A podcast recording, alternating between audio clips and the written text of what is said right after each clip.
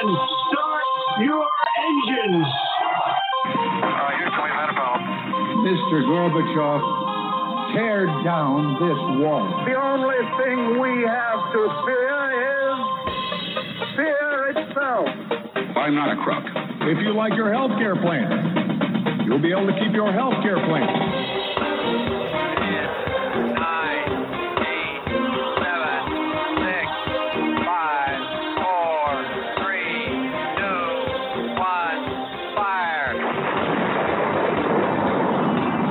Listening to Jim Paris Live, your source for the latest news on money, politics, prophecy, and preparedness. And now your host, the editor in chief of ChristianMoney.com and the author of more than 30 books, Jim Paris. All right, we are here for our guest segment, and you know I, have to start by giving you folks a little bit of honest, uh, an honest confession here. I have been dealing with PTSD for about 20 years, and it has almost destroyed my life on several occasions, and uh, my marriage.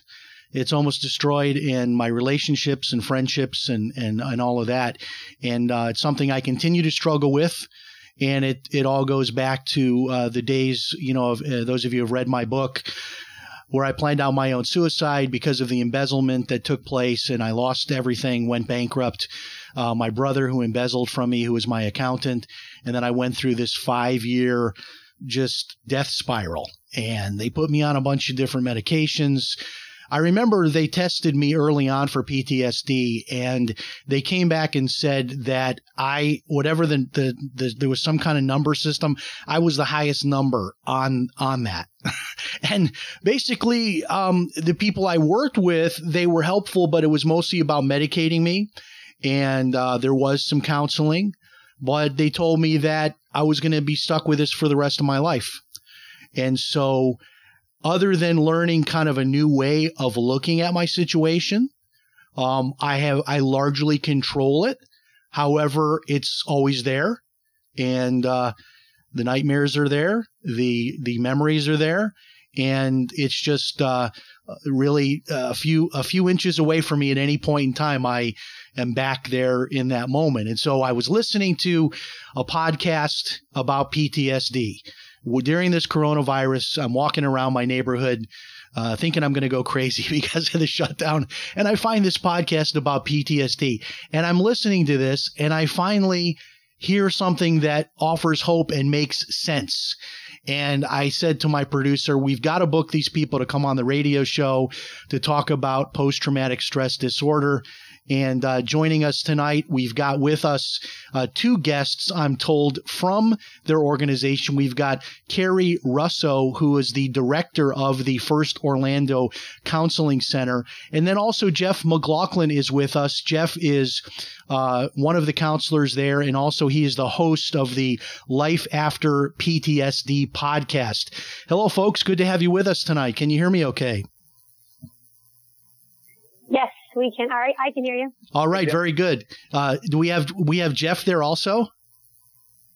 Yes, I'm here. All right, good to have you with us, guys. Um, I don't know if you heard my introduction at all. Sometimes when they have you on hold, you don't get to hear everything. But uh, the, I'm having you on here for a very selfish reason um, because I'm a PTSD sufferer. And uh, I did not go to war. I just went through five years of hell when I lost everything and ended up planning out my own suicide three times and it was my own brother who embezzled all my money. And uh, this PTSD thing um, turned me from like a normal, friendly guy into a really damaged person. And I was told actually that part of my brain uh, changed because of PTSD, and that I'll always have it. I'll always have the nightmares. I'll always have the issues. I just need to learn how to control it. And that's what I've done. It's, I'm carrying this, uh, 5,000 pound piano on my back and I just learned to deal with it. Sometimes not so well. but, uh, I wanted to have you guys on tonight to, uh, to share your information. I want to start by asking you, I'm not good at two interview, uh, two person interviews. So you guys will have to jump in where you want to jump in and, and talk. But but tell me first of all, you don't call it PTSD. You only call it PTS. Tell us why that is. That's a, that's a great, great question. Great question, Jim. And, um, I, yeah, you'll have to probably interrupt me too, because I'm not good at doing, data. we do fine. But, um, yeah, but because post-traumatic stress, um, they've called it a disorder for years and, and disorder says it's something that you're going to have forever. And post-traumatic stress is actually an injury. So some people even call it post PTSI, but we just say PTS. It's post-traumatic stress. It makes sense. It's an injury. It's a perfectly normal reaction. Your brain's perfectly normal reaction to an abnormal event. And that abnormal event, your brain said, whoa, I don't want to do this again. And it got in hyperdrive. And so, um, I did, uh, we, I did hear your story when you were, when we were on hold and I sat here thinking, oh, wow, I can't wait to, we need to meet with you now. We need yes. to, actually, we need to just, next, this week at some point, we need to get you in and, and, and treat you because, um, and then, then come back on the show in a little bit because you'll have a different experience. I've been doing therapy for years. I, and it's a totally different way of looking at something. And it's, and, and we've watched it. In fact, we've watched it over and over. Um, the, the healing story. It's your brain has an injury. And so, and, and it's not, and one of the reasons we started, one of the reasons Jeff started the podcast is because of all the phases of PTSD. I love how you introduced it saying, Hey, I have PTSD, but I didn't go to war. I didn't, you know, deal with a school shooting. I didn't, you know, I, I didn't have these things happen, but I lost my business and I lost my, you know, livelihood and it was my family members that did it or a family member. And that is absolutely traumatizing. And there are so many phases of PTSD that people just don't even realize that that's what it is. And, um, yeah, your brain just needs a different type of reset. And you know what's and, what's what's interesting to me about the podcast, uh, you know, Jeff in particular, Jeff, you, you have such a positive uh, spirit about you on the podcast. And I, I want to recommend that people go find the podcast. It, you can find it on whatever platform that you listen to. And I started just by going back to the first episode and then I've listened to several episodes going forward. But there's a lot of stories shared by by by people that were in the military.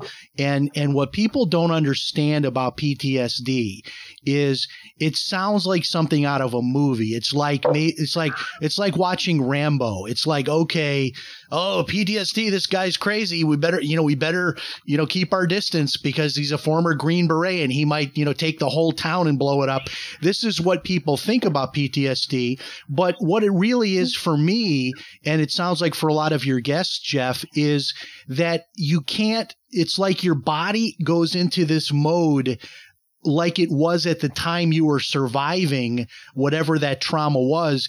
And you can't turn that off. It makes no rational sense, but you get in this mode, whether it's a nightmare in the middle of the night or you're triggered by something, you're at the grocery store, and all of a sudden your body goes into this mode that you are back in that circumstance again. And I swear to you folks, if you've never dealt with this, you feel exactly how you felt at that time. And it can be completely inappropriate if you're in a grocery store or you're in your car and you're driving down the highway or you're, you're with your family and you're triggered. The, it's completely inappropriate, Jeff, but it's something, it's the reality that people have to deal with that are going through this. Yeah, Jim, it's exactly right. It, what's crazy is I personally am not a PTSD sufferer. I've never dealt with that. I have dealt with anxiety uh, for a number of years, though, and uh, for those who have struggled with that, uh, you know, it's it's that same sort of fight or flight response that you kind of get right there. And I can't imagine, you know, in my case, mine's pretty much generalized and it flares up from time to time. I'm just kind of a, you know, maybe a high strung guy here and there. And, and whatever. But for these these people that are suffering, like yourself, from PTSD, you know, they're dealing with things that um, that are that, that trigger in them and bring them back, like you said, to that original memory and you know causes them to go to a very very dark place that they never asked to go to. And you know, I think when uh, if I can give you just a quick background of why we started doing the show, for example, you know, it started for me. I'm, I'm a marriage guy. I work with marriages. I coach marriages here in Orlando, and um, you know, when as I was getting better at, at what I did, you know, you start to realize how many people are carrying trauma in their life. But I'm also the son of an Air Force pilot. Um, he was, you know, flying commercial airplanes by the time I was born, but two grandfathers in, in World War II. And, you know, sort of that military background. And so I knew what PTSD was, at least in name. And I knew it was that thing that, you know, it's a, it's a military thing and it's really nothing you can, you know, cure. And just like you said, it turns somebody into Rambo. And then I started working with situations where there were traumas coming up, like say in these couples. And, and I started to realize, man, I am, I am powerless to help these people. And frankly, if we don't move this mountain here, you know, like it's, we're almost just doing surface level work, um, really to no avail. And so Kari and I have been friends for a number of years. She directs the counseling center here in Orlando, First Orlando Counseling. And so, you know, I was reaching out to her just going, Kari, I need something here because I, you know, I'm a guy that wants results. Um, I want to see people get help. I don't want to see them in perpetual care. And uh, fortunately for her, uh, in in the last several years, she's just done extensive training, you know, in this area, and really the modalities and stuff that are being used now to to work with PTSD has really really changed and really advanced. The more that we've come to understand the brain and how the brain works, and um, literally about 18 months ago or so, 19 months ago, I uh, Kari gives me a call and says, uh, you know, I'm, I'm one of these guys that kind of does a few things on the side as well. I do some media work and obviously podcasts. And she said, hey, I need to uh, capture this training that we're doing uh, for trauma work. And would you capture it on video and just bring your cameras in, do a couple cameras for me? And uh, frankly, I was not excited about this at all. I was excited to you know, get the paycheck for it. But other than that, it's like, man, you know, four or five days of a counselor training. Come on. I mean, I, you know, I'd, I'd, I'd rather go take some NyQuil and, and, hibernate for a week or something. right, but right. hey, so yeah, you know, so I show up and, and, and I saw, I saw something right before my, I mean, I was sending people to Kari already and seeing good results with them, but this was a, yet another newer uh, modality. And I saw a guy that was a 30 year old Marine right before my very eyes in the course of about an hour of his first treatment session. He volunteered to be a demo in front of a bunch of clinicians. And I saw him go from a place where he recalled um, a trauma he had suffered five years earlier. He'd been medically discharged. And uh, I saw him go from a place where he first started to tell the trauma before they worked with him in that in that hour long demo, and he was just a disaster. I mean, I'm talking he's 20 seconds into his story and he's losing his ever loving mind. And then, uh, you know, about an hour later, he's telling his story with full clarity, right? And just completely, it, it's it's not, it's never a happy memory, but he's not going into that adverse reaction. And I'm I'm I'm just watching something through a camera's eye that I'm going, this isn't possible. And I had the opportunity to spend some time with his family that week and kind of learn how little he was sleeping over the course of those five years. And there are even times that, you know, he'd wake up just violently in the middle of the night, wasn't even safe for his wife to be around. You know, again, I'm a marriage guy. I had two kids. I have five. And so just every heartstring in me is being, you know, tugged on. And so one of the days later in that training where I, I followed back up with him, I asked his wife, I said, Hey, how did he sleep last night? Right. And uh, for a guy that had only slept about two and a half hours, maybe three hours max, you know, before having these horrible wake ups in the past five years, she said, well, he took a nap yesterday afternoon for about two hours and then he slept like nine straight. And I'm going, nine straight? Going, and, and so in my mind, I'm getting like, I, I sort of had this romantic thought. I'm going, oh my gosh, we're, he was from Massachusetts, by the way. I said, we're going to send this guy back to Massachusetts and, and wife is getting the husband that she's been missing for so long and two little girls are getting dad back. Now you want to talk about doing God's work? You know, that's yeah, that's right that's And so- incredible, and Yeah. I I have to tell you what hap- what happened to me. So I wrote a book about what happened to me, and I wrote the book in 2011, and it came out in 2012, and it became like a runaway bestseller. You know, this Christian financial guy, multimillionaire by 30, bankrupt by 40. It's his own brother that embezzled the money. His own brother tries to set him up to go to prison. So I, this story, it's an incredible story. It's it's my true story. So I get start getting invited on all these big radio shows and talk shows. And this one show comes on in the middle of the night. It's called Coast to Coast AM. They have 600 radio stations, and I'm now a Yeah, regular. yeah. I'm now a regular guest on there. And every time I go on, I'm not kidding you, I get at least five to ten emails from people telling me they were listening during the show, were planning to commit suicide at that moment heard my story of how I turned my life around and decided not to kill themselves because they themselves were going through a financial situation. So my story, I, I have found purpose in it. And I recently uh, got with audible.com and they uh, we decided to put together the the audio version of the book. So I pull the book out. I haven't looked at it, even though I wrote it. I haven't looked at it in years. I do interviews on it, but I haven't read the book. So I'm reading the book for audible.com in the studio. And I go into this, this uh, panic attack. I think I'm having a heart attack. Just from reading my Mm-hmm. own story from my book. And this is why I'm trying to Yeah. con- convey to people this is real. I mean, you might think this is something from the movies, but I am I'm guaranteeing you I am I am someone I'm averse to doctors, I'm averse to medication, I'm averse to believing any of this that a person can have psychological issues. This is real. I I carry it with me every day. And and and like you said sharing that story there's a lot of things I don't like to talk about. So sometimes people ask me about it. I don't want to talk about it. I'll do the interviews and kind of go into that mindset like, oh, I'm doing an interview. So I'll kind of share my story. But I generally don't like to talk about it and I don't like to remember it. And uh, it, it's a terrible thing to have to relive it. So let me throw it back to Kari here. Kari, these people that come to you that have these military situations, I mean, you're talking about people I've on some of your podcasts where they've seen you know their friends die they've seen their friends lose limbs they themselves have lost limbs they have been they have been in sometimes multiple uh, deployments to war zones um, that what I've gone through is nothing compared to that. How can somebody who's been through those horrible, horrible things of war, even seeing like little children blown up and things like this, how can they possibly find a peace to go forward? What type of system is there that that they can find a way of looking at that differently so that they can have peace? Uh, thank you, thank you, Jim. It, it is absolutely amazing. Our, our brains were just created to be so amazing, and they want to heal. So the reason why we're yes, it's horrible when somebody has these horrifying things happen, but it's also horrible when a child at four sees their parents yelling and screaming and divorce, and then dad leaves and never comes back. Those are traumas as well. But the brain decides I have to keep reacting. And, and it overreacts over and over. And like you said, all of a sudden you're out with your family and you have a trigger. It's like, this is not helpful.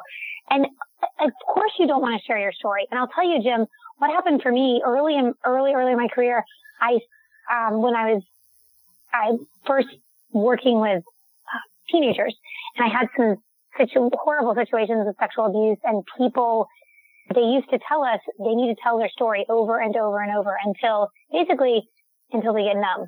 And I said, this doesn't work for me. Like I cannot sit here with these children and, you know, young teenagers. And I was pretty young. I went straight from college to my master's. So here I was in my twenties and I'm thinking, this is horrible. I did not go to school to make people feel worse. I know they say it's going to get better, but it's not really getting a lot better for them. Um, you know, maybe a little bit, but not much. And so I just didn't do a trauma for a long time. I just did testing and a lot of other things. And about, about 10 years ago, I realized that there's so many people with other symptoms that look like ADHD or, or other issues. And it's really trauma. It's really a trauma response. You know, they've had a traumatic event. And so I started studying and, and so now what we use is there's lots of different actually things that we can use that are actually effective. When I say lots, there's quite a few memory reconsolidation techniques. Um, and what they do is rather than going back, like, we don't have to talk about it. That's, um, I remember the one, one of the most beautiful things, and she's actually going to be in our podcast pretty soon, was somebody who, um, she had been raped and she couldn't say the word. She couldn't say anything. And she, somebody sent her to me and she said, look, she cannot talk about it. Are you, she really doesn't have to say anything. I was like, no, she doesn't say anything. Just follow my instructions and think about a few things. And, and we really have them go back to the point in time right before this event happened because we can always remember, like I'm sure, Jim, that you can remember the moment before you realized it was your brother and you realized it was happening. Yeah. And I don't know your whole story. the moment but you- before my you life changed forever. Yeah. I remember that and, moment. And a lot of times people will know, well, and a lot of times people will know, they often they'll remember the smell or what they were wearing or what, or where they were. You know, I, I use the example often of we all know where we were, um, when we found out about 9-11. So even if it wasn't a personal, we didn't lose anyone personally, we know where we were because it's a significant emotional event. And so we go back to that moment and then just in your thoughts, we're not talking about it at all. Um, and you don't even You don't have to relive it, but we walk you through a process so you're reconsolidating the memory, which is really what your brain wants to do. That's why your brain throws it up. You know, you're sleeping and suddenly you're having a nightmare because your brain needs to go through and make sense of it and it can't. And it doesn't make sense. And so it stops you and you get upset and, and you shut down, right? Or you yell and scream or somehow you don't go through the process of reconsolidating the memory in the right way. Um, our brains are so fascinating because memories, our memories change a little bit every time we pull it up. And if it's, if we're in a negative state, it changes a little bit negatively. If we're in a positive state, it changes a little bit positive. But we direct it so that there, it literally reconciles in a better way. Because right now, today, even if you were to tell that story, you're not there. But you're, you're not back with your brother. He's not doing that to you now. But it's just like a movie. You know, you, we go into a movie theater and we get completely involved in that movie, right? We, it, it, we're all different. I get really involved in a movie. so, so I'm jumping and screaming, and when people are coming at me. And of course, those other people sometimes don't. But when we're reliving things that have happened to us, whether it be something good like our first kiss or, you know, something that when our first time we held our baby, we can think of as good good things. But when it's something negative, it's like your brain is, it's, your brain is trying to protect you from it happening again. So it's reminding you of anything that looks, smells, tastes, feels, acts like something that's anywhere similar to the trauma or the horror that you went through. So it's trying to protect you. So if you're able to have it see the trauma a little bit differently, like, oh, yes, this did, ha- did happen, but I can, I know when this is going to happen again, or I, I know the triggers. I know what to look for. I don't have to be on hyper alert. And um, for military, often they don't want, initially they don't want to not be hyper vigilant because they feel like it's protecting them. They feel like it's, um, and one of the guys that we had that flew in from the Virgin Islands, um, he said, well, this keeps me safe like this is how nothing else is going to happen to me. Right. He wants to he wants to live like it. like the Rambo guy where like there's mo- you're you're eating dinner and you see movement in the restaurant. You're like, okay, is that person going for a weapon? no, they're going for a fork. It's not a weapon. Could be used as right. a weapon, but it's you know, and, but you're always on that, and that's tiring to live like that. And I know what that's like. And one of the things that you guys get absolutely. into is this whole fight uh, or flight thing. And I took basic psychology. I, I, took that in high school. I took basic psychology in college. And, I, you know, I, you hear fight or flight. Okay, that's interesting. But I know what that is now because when I'm triggered, it's either fight or it's flight. And I know exactly what those two words mean now because like, I've been where it's like I tell my family I'm I'm I'm disappearing I'm just going to go to an island and I'm leaving everything. I don't even, I don't even want to pack a suitcase. I mm. just want to be gone. That I've been there and I've also been on the fight side too. I'm a third degree black belt in the martial arts. And the reason I study the martial arts and I've gone so far with it, I actually teach the martial arts now is to control that side of me that I, I'm able to control myself, that I don't ever lose my, my temper in that way. Um, and that's one of the ways I found peace is through practicing the martial arts. But either one of you talk about that fight or flight because that is what happens. And if you live your life every day that you're going into fight or flight, you can't live a normal life in either of those modes. It, yeah. it's it, people are not doing what they're meant to do. That's really what it comes down to, Jim. I mean, we're you know think about of all the faces of PTSD that we, we deal with. I mean, you've got military guys that that want to be heroes and are no longer able to to be that when they're dealing with this. You've got first responders and police officers that you know have that deep sense of duty that want to take care of their communities and and are are not able to do that. You've got you know you've got kids that have bright futures ahead of them that uh, I mean, I'll never forget this girl that we had on our, our show early on who was uh, she's down in South Florida as a Parkland survivor that couldn't even go to Disney with her family without literally losing her mind when the fireworks go off. And she was one of these kids that couldn't wait to. I think she's going to be at UCF next year and wants to have a um, a job at Disney working there. She's doing great now, but lost that. You know, moms who who are disconnected from from the babies that they just birthed that they carried and, and nurtured for nine months because there was a traumatic birth instance and they have no idea what's going on, you know, with them. Those who have witnessed, you know, tragic events, sexual abuse, of course. I mean, imagine that one and what it does for you know, marital intimacy and everything and that, that kind of stuff. Bullying, kids that suffered from that phobia related thing.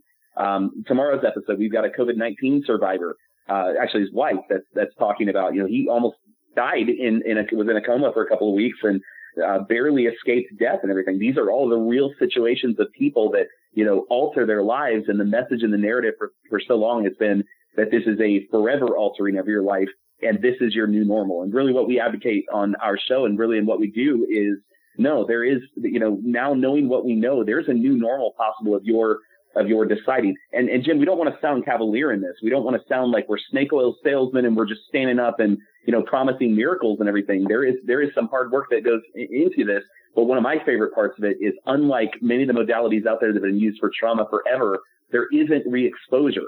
And, there's a high degree of success that is evidence based and everything. And so, you know, probably north of 90%, according to the best studies on these memory reconsolidation techniques show that people can clear these specific traumas and hold these things off for at least a year. And that's just a powerful, powerful thing to be able to give to people. And so we just get to, to kind of tell stories and maybe hold space.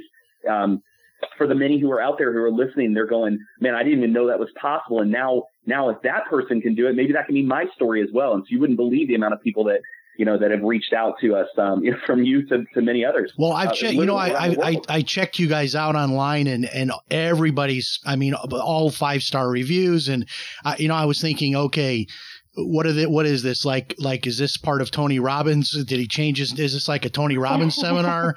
You know because I you know I, I know Tony Robbins and and I he was a client at one time years ago but uh, and and and he's a great guy and but uh, motivational is good, but it's it's not going to deal with something like this. Just like waking up having a positive attitude because it's not a conscious choice to deal with PTSD. It is not like you decide to be triggered and then go down this dark this dark path. T- Tell us, tell us what the VA does because I was listening to episode two again of your show. And I heard this just incredibly horrifying story of this guy who you guys were able to help him, but he was seeing a counselor like once every month and they had to cancel him and he couldn't get another appointment for months later. And he would come in and he said a lot of his appointments was that the counselor would tell him how terrible it was to work for the VA. And he says in the podcast, whose counseling session is this? You know, and he would get 15 minutes and like a third of it was the guy saying how bad it was to work for the VA, and that and so these these veterans, this is the kind of help that they they don't get any help. So what do they what do they end up doing? Street drugs, alcohol? Uh, are they put on heavy uh, sedation? what happens to them? Well, yeah, well, and, and, and committing suicide. You know, how many of them committed suicide in, in the in the parking lot of the VA in the last years? So I, I mean, one thing I'll say is, um, you know, I, I, I do have some friends that work for the VA, and I do think the VA, the people that work there, many of them are are doing the best they can. Many of them, not all of them, are doing the best they can with the resources they have, but they really just don't have the resources. They don't realize they don't they don't know how to do a lot of these um, new they're newer techniques. And, and I'll tell you, when I was first introduced to the newer technique, I was like, I this is you got to be kidding me. I am not going to go and tell somebody to, you know, think about something positive. And it's not just positive, but, you know, to, to imagine this, this different way or, or to, like, it sounds crazy when I first heard about it because it's really hard to explain until you experience it. But one of the things, you know, so with the VA, they're doing a lot of prolonged exposure is one of the things they're doing. Um, and then they, which, so, you know, they'll have to smell burnt hair or burnt skin and they'll have to um, listen to taps. Go home and listen to taps until you can listen to it. I, I, I, heard that on that on episode two. Listen really? to listen to taps. I'm a trumpet player. I, I was a professional trumpet player. There is nothing more sad than playing or hearing taps. How in the world that could help anyone? I, I have no idea how that could possibly well, and, help any. Where where does this kind of this this isn't even like standard psychological protocol. Where do they come up with this stuff well, from?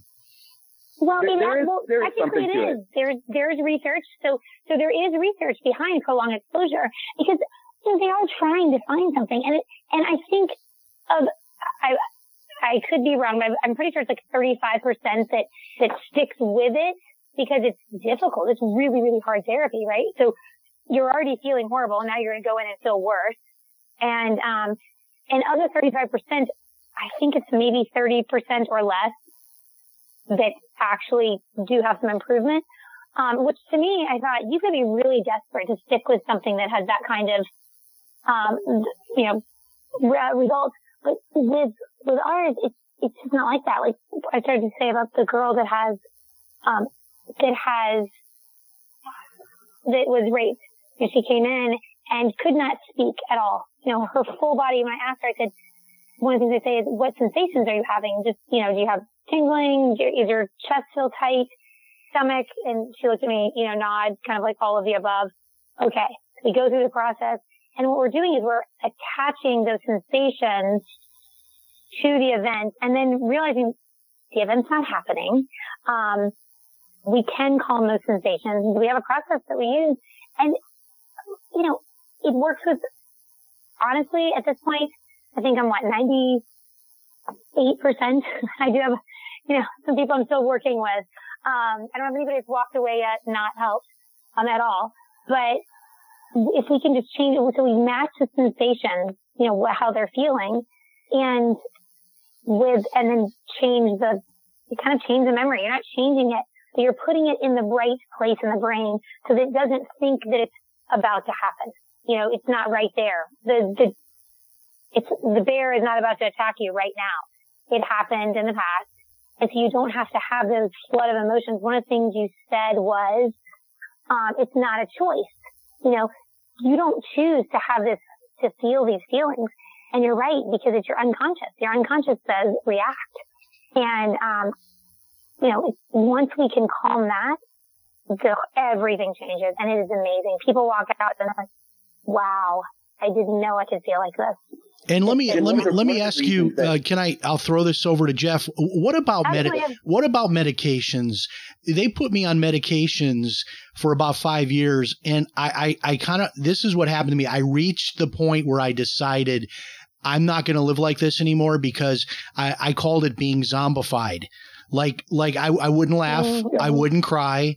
I, I was I was not in trouble with anybody. Like everyone in my family was good with me, but I was like like you know grandpa sitting in the corner who was I was alive, I was breathing. but th- there was I wasn't creating any problems or getting excited No about anything, but I was I felt like I was dead and I, I just couldn't stand those medications. Is, are there medications that you would combine this type of therapy with, or is the idea to try and do this without having a lot of medications? So, so Jim, to kind of answer that, let me step back here and just say that I, I can relate to that as, again, as an anxiety struggler. I, I don't take anything anymore, but there was a period of time where, you know, I was, I was taking a drug from the family of the SSRI drugs. If anybody knows that, you know, serotonin, uh, selective serotonin reuptake inhibitor. It's really what they use for depression and anxiety. And, uh, and I know that feeling. I know what it's like to just, you know, when you get enough of that in your system, you just feel numb. It has a lot of side effects and everything. If I could real quick just go back to, um, prolonged exposure, that's the best analogy that I can think of to describe prolonged exposure for somebody. Somebody's going to take those drugs because it's it's gonna it's gonna curb the highs and you know the high highs and the low lows. Now they don't want to curb necessarily the high highs; they'd like to keep those if they could, but it's going to be the low lows that they're going to pull themselves out of. And and fine, that that may work, but at what cost? You know, and I would say at what cost is is we've got Jim sitting in a corner, kind of zombified, as you said, and uh, and the same thing kind of happens with prolonged exposure. And this is why some people will do this, and it's kind of been the you know, the standard for a long time is because, you know, the longer somebody is getting exposed or re-exposed to a, a memory, it's sort of numbing them out. And so, okay, great. So now they're not losing their ever loving mind when they're thinking about the one memory, but we still lost the personality of that person. And I think that that's the key right there. And so, you know, to answer your question on the medication piece, I mean, that's, that's the world of psychiatry. It's certainly the world of medicine. And, you know, far be it from us to, to tiptoe into that world. We always tell people that, um, I know Kari has worked with lots of, of military guys before that, you know, they start to feel so great and they're like, man, I'm going to jump off. Up, did I lose you? Uh, I'm still here. I don't Oh. know what happened to him. I Jeff, can you hear me? okay. Well, maybe Hello? Maybe he'll dial back in. Can But but me? he was saying about the med. Okay. where Oh, there he goes. Oh, wait, okay, Jeff? you dropped out there for a Oh, second. So weird, Jeff. And- we lost you. And you were saying you were saying right right at the point where you dropped out, you were saying that some people will say, "I'll go off my medications. I'm feeling so good." And obviously, we don't want Yeah. people to do that unless they check with their MD to say, "Look, should I, can I be taken off?" They had to take me off like gradually. They were like, "No, no. Okay, if you're coming to, off of this." You've got to take like two months to come off it. With that, that confirmed to me I didn't want to be on it. If I'm on something that I can't get off of for two months, and I've got to take baby steps to get off of it, that that made me feel even even more so that I wanted to do that. So if you're listening live tonight or you're listening on our podcast, which goes out to thousands of of uh, people tomorrow morning, don't just go off your meds, no matter what. Please, you know, go go talk to your doctor, even if this is you know you're finding some good information. We don't want anybody to ever do that. Um, but let me let me kind of shift gears and and if you, I know it's hard to describe this because it's not it's it's like something from what I understand from your podcast that you have to experience. But can you kind of share the difference between the cognitive therapy and the reconstructive memory therapy? Like in my case, when I went through cognitive therapy, which actually did help me a, a great deal because it it helped me to look at things differently. So, lo- understanding that this wasn't my fault, that I was a victim, that me going through bankruptcy and and coming out the other side of it, these were all victories that I could be proud of myself instead of being ashamed of myself. And so, cognitive helped me to look at my story in a different way. And even I got to the point where I could write a book about it and be proud that this happened to me, and then I made it through it, and I could kind of embrace it in that way. But but cognitive doesn't always work for everybody and it, it's not a hundred percent answer in my own case. It it helped, but it's not an ultimate solution. Tell us the difference between the cognitive uh, therapy and and the reconstruction of the memories. Yeah, so Jim, so cognitive therapy, and that's a kind of tradi- more of a traditional therapy that we learned, and, and it is it is very helpful, and it can be very very helpful. Um, we and there even there are some cognitive pieces to what we do, but rather than just changing the story, like we, because cognitive therapy, you talk about okay, so I can think about, you can choose to try to think about the good that came out of it. Like it's amazing that you you shared the story about people not taking their lives because because they you you shared your story, right? So it was really powerful. So you know, okay, it was horrible. I went through this, but I, I can see there's good things from it. Um, but but you can still have those feelings, and, and it's kind you're talking to yourself. Not all the time. I don't mean you're talking to yourself, but I mean you're having to um, convince yourself about things with cognitive therapy. You know, it's it's like a, a good spin on the, the story a little bit. That's it. that's It's like yeah, the argument that's going on in your head. What you got the voice saying, "You loser, this happened to you," and then the other voice is like, "Wait a minute, he's not a loser. He actually came through this." and then it's like, right. which one of those voices happens to be louder on a given day, right? Exa- Exactly. And so what happens with, but what, yeah, exactly. That's exactly the cognitive behavioral. And, and there's some really, really good pieces to that. So I'm not here to knock it. I still use some of that. However, with the memory reconsolidation, which things like accelerated, accelerated resolution therapy is one of the ones. ART is the acronym. Um, EMDR is, is one. EMDR is a, a little bit longer, takes longer, but, um, accelerated resolution therapy, um, RTM is another one. Um, funny you mentioned Tony Robbins. There is a he, he's based in NLP, neuro linguistic programming, and there is a portion of his some I don't know that he does it, but trauma focused NLP, which which does do an okay job for some people. Um, because what it does is it instead of changing um, just the story, so you have to hear which one's louder, it's the story becomes that one that you wanted to hear. It's like it you you don't. In fact, sometimes um, you you have a moment. I've had I worked with a 97 year old World War II veteran who is just uh, such a delight. And he looked at me when we finished, and he said, in fact, Jeff was there videoing it, and he said, um, "Oh, he couldn't tell his story. He couldn't talk about it. He felt it was, you know, why did he live? You know, survivor's guilt." he knew logically why he lived. He knew he had had a good life and had kids. And so he could logically, so cognitive behaviorally, like therapy, he could tell himself the right story.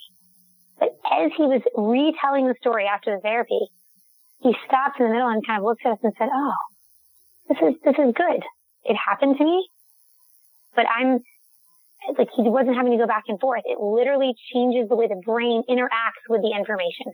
So rather than going back and forth, it's, put away in the back, the right part of your brain in the layman's term, so that it isn't right there. Which side do I have to choose to think? And um, so it just it changes at the unconscious level, and that's that to me. That's what the, where the power is. You're changing it unconsciously so that the new story, it just becomes like, oh, this is absolutely how I feel. And people sometimes, I have had people say, well, if, if it stays like this, if I still feel like this, um, you know, it, this will be a really good therapy. And we check back in, we talk to them, we, um, and they're doing well. So. Yeah, this is a, this is remarkable to me. Help uh, understand a little bit it's it's remarkable because I'm hearing on your podcast stories of people that couldn't keep a regular job then they were able to go into the workplace and keep a regular job. What people listening tonight may not really realize what the consequences of this are. It, it, you, you're talking about broken marriages. You're talking about destroyed relationships with with family members. You're talking about not being able to keep a job. You're talking about people becoming abused to uh, uh, addicted to street drugs and dealing with that. Um, you're the the path. If you don't get off this path, it, it's a very it's a very dark ending. Is it is it not, Jeff? It, it's a very dark ending, and just think about the times that we're living in right now. Think about you know, regardless of where people stand on everything that's going on with with COVID nineteen and everything, there's there are going to be some severely traumatized uh, first responders and certainly healthcare workers that have been in some of these hot zones all across the world and everything. And so that's the crazy thing, man. Trauma happens. It's happened already. It's happened, and it's still happening you know, all around the world and these many different cases kind of emerge and just think about, I mean, you know, even from a financial perspective, think about the, the, the cost of PTSD and the cost of trauma to employers, to the workforce, to families, to governments and everything. I mean, this is just a massive, massive, massive problem. And, you know, Jim, again, like I was you just not long ago going, this, this is military, right? This is like one of those, you know, things. And yet, you know, you went through your story and you had your eyes opened. And I, you know, I I, I met people. I, I heard the anecdotes, heard the stories, and and got to know you know the problems that were out there and everything. And again, when you work in this you know for so long and you start to identify the commonalities, you go, my gosh, who isn't carrying something? You know, who isn't carrying something that's really robbing from their potential and robbing from you know who they're meant to be? It's it's it's an astounding issue. It is you know perhaps one of the greatest issues of our day that we must tackle. And, um, you know, we're just trying to do what we can on the, on the front lines to get the stories out and just say what is possible. Yeah, fantastic information. And we want to leave people tonight with a lot of good resources. So I'm going to tell them that your website is first orlandocounseling.com and it's the word first it's not the number one in st it's first f-i-r-s-t orlando counseling.com, firstorlandocounseling.com. The podcast is Life After PTSD. And I'm sure that that's on, am I right? It's on iTunes, it's on Google Play, it's probably everywhere, everywhere for people to find that. Spotify, Pandora, yeah. And mm-hmm. then yeah, it's all major platforms. What mm-hmm. what else do you have to offer people listening from all over the world. We've got people, I mean, literally all over the world that listen to us live as well as on the replays and on the podcast. Uh, that any books, any resources? Do you have a YouTube channel? Um, what if they don't? If they don't live in the area of of Florida, do, I mean, do people travel here to to come to your counseling? I imagine they do. They, well, we had trained we had trained some other counselors, so that's one thing. We definitely trained some other counselors. We have a um, we have someone who works with us who's up in Canada as well, who actually um, was somebody who trained me in part of part of this. And um, so there's some other places that other people that we can refer people to. We have somebody in North Carolina, and lots. Of, there are some other places. We have done quite a bit of work um, over actually over Zoom. We've even done um, some sessions and helped people that way as well. And, um, and, you know, honestly, the word, I'll tell you, we've been working with the mayor of Coral Springs. I just want to, and he was the mayor during the Marjory Stoneman Douglas, you know, the shooting, the school shooting. And his own mother committed suicide when he was 23 years old. And then when the two students a year after the uh, shooting committed suicide a week apart from each other, um, he really ramped up a suicide awareness and just mental health awareness. And so that is a conversation. It's once a month. It's on Wednesdays. And, um, he is, he's just a really advocate for just changing, you know, I think hope is the first thing people need. Hope that, you know, what he saw is, you know, after this happened to his mother, he was like, we have to talk, we have to start talking about this. I didn't know my mom was struggling and these kids who killed, who committed suicide, um, one of them was going to be really close friends with his father and they didn't know their kids were struggling because it's not okay in our communities to talk about it. You know, it's mental health is such a stigma and Jim, I just commend you so much for sharing your story and talking about what you've dealt with because so many people, as you know, as, as you know, because that's what the shame of, of dealing with something that, you know, finances and mental health. It's funny. My husband is a financial planner and we laugh because we say, how did we get in two different, um, lines of work that nobody wants to talk about it? You know, people who have financial issues and people who have mental health issues, they don't want to talk about it. And, um, but everybody has them at some point. And right. if we can change the, the story. So the first thing is let's just be honest and all admit we all have something we're dealing with and mental health, mental wellness is just a part of good health, you know, and right now with this lockdown, it doesn't matter how healthy mentally you were. Um, you, you, it's, you, you've been affected or where, how much you believe or don't believe or where you are it's affecting you some way. It's the entire world. This is the first time in the history of however long that, well, it's the first time ever that we've had the internet and, and the whole world is dealing with a quote unquote trauma, whatever it is. You know, people well, are. And I've read, dying. I've read the articles. All the statistics are not out yet, but according to what I've been reading, uh, we've got uh, just a spike in suicides, a spike in domestic violence, yes. a spike in child abuse. And, you know, I myself, um, you know, during all this, even though, you know, during part of it where it's like everything's really, really shut down. I mean, I could still go running in the neighborhood or ride my bicycle or go do my workouts in the backyard. But I just started feeling kind of this uh, like a suffocation feeling. And I'm sure that I'm not the only one. And, and a lot of families, I mean, we love our families, but part of the reason we love them is we're not with them 24 hours a day. and Amen. I'm sure that's probably one of the reasons why my family loves me is that they typically only see me a few hours in a day. And now all of a sudden, all these families are 24 seven together in a house. And, and, you know, that's, that's, that's a stressor right there. Um, and so, and we don't know yet, you know, when this is going to be over and New York is doing one thing and California is doing another thing. So I think it's perfect timing that we did this. And folks, um, as we close it out, uh, Jeff, I know you're sort of the, the spokesperson. I'll throw it to you and uh, any final thoughts or or uh, you know information you want to give out that that I didn't cover. First OrlandoCounseling.com, the the podcast, uh, Life After PTSD. Um, anything else uh, that you want to share with our folks to, as far as how to get in touch with you or get more information? Yeah, absolutely. I mean, we, look, we're doing the best that we can just to, you know, accommodate people that are, I mean, what we do with Life After PTSD is really on the side and it's so much connected to uh, our main lines of work and everything. But, you know, we just, uh, we, we appreciate champions like you who get out there and say, you know, I'll, I'll take this message. I've heard this, this message and I'll leverage my platform and take it further. And I, I really feel like, like we're on a mission to tip the scales, right?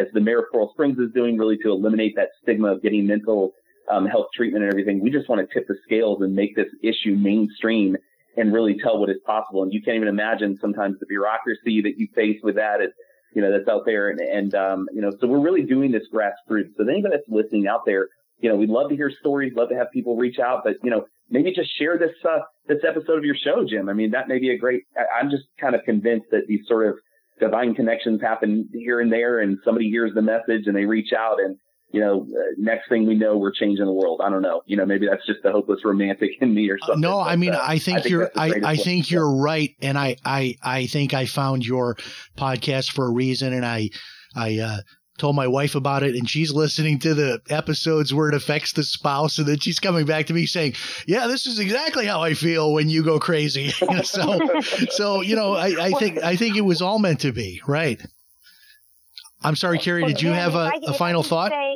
yeah, if I, if I can just say one thing, two things, just real quick. Number one, Jim, I, I would love to work with you and, and, and be able to, for you to tell your story of how it, how you feel, because, because we're not just, we're not just telling stories here and there. I mean, we, we, our goal is to get PTSD, you know, deal with people like you who, who have been having it and you do have a platform. You can say, Hey, this changed me and your kids and your wife can say, "Oh yeah, he's not reacting anymore." That's number one. And number two, if yeah, if he doesn't, if if you don't think PTSD, um, you know, some people hear PTSD and they say, "Oh, that that that doesn't impact me."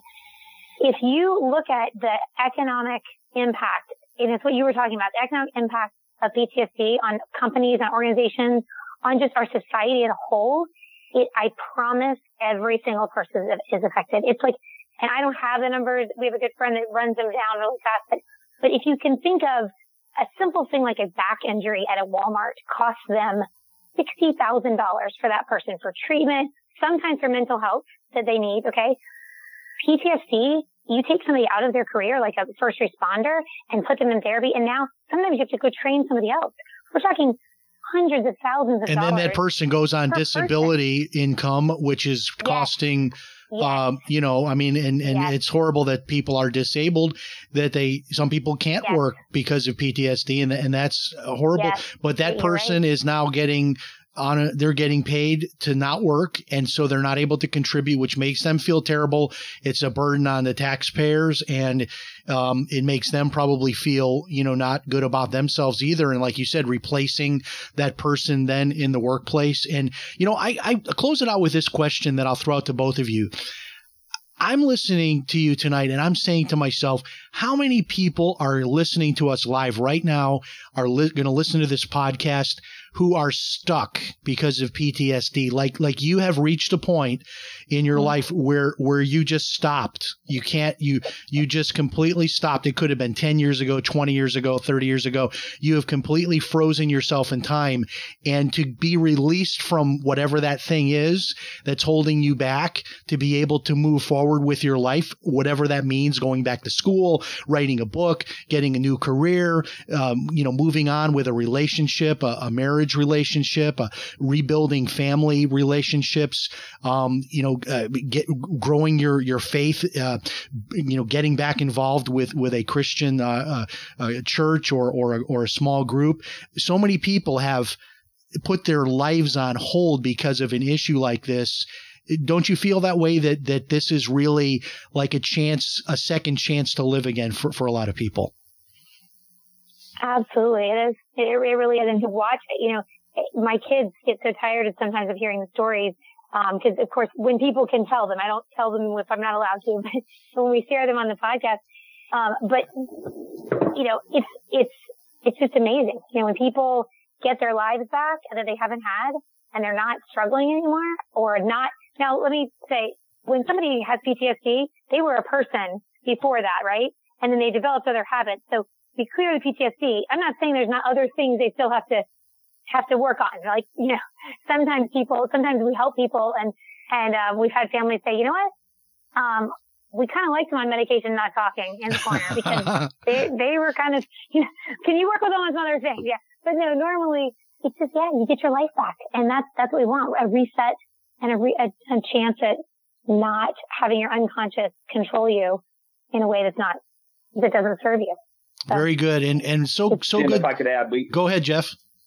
So I was going to say, you know, Kari and I, I, I will confess because we work so closely together, probably text each other like middle school girls. No disrespect to middle school girls, but, you know, but in the more serious texts that we send to each other, you know, it's the things that break our heart. You know, I'm just thinking of uh, of Lorna Breen, who was the ER doctor up in New York City mm. that committed suicide yeah. just a couple of what weeks a tragedy. ago. The work that she was doing there, you know, you know, and we see these the military ones. I, I feel like every single time these things happen they make news, you know, we're sending those to each other, and it's like this is why we're doing what we're doing. This is why we're doing what we're doing. So if there's a message to somebody that's listening out there, you know, we're trying to hold space for you, right? Hold on, right? There is hope. I don't want to inspire false hope, but at the same time, you know, if anything, there's 80 something, 85 and whatever, however many episodes we've done of Life After PTSD that I, I would hope could serve as proof to people that, hey, this could be your story as well, right? So don't give up just yet. And that's, that's the message we're trying to communicate as we you know, as we take our message to even higher levels.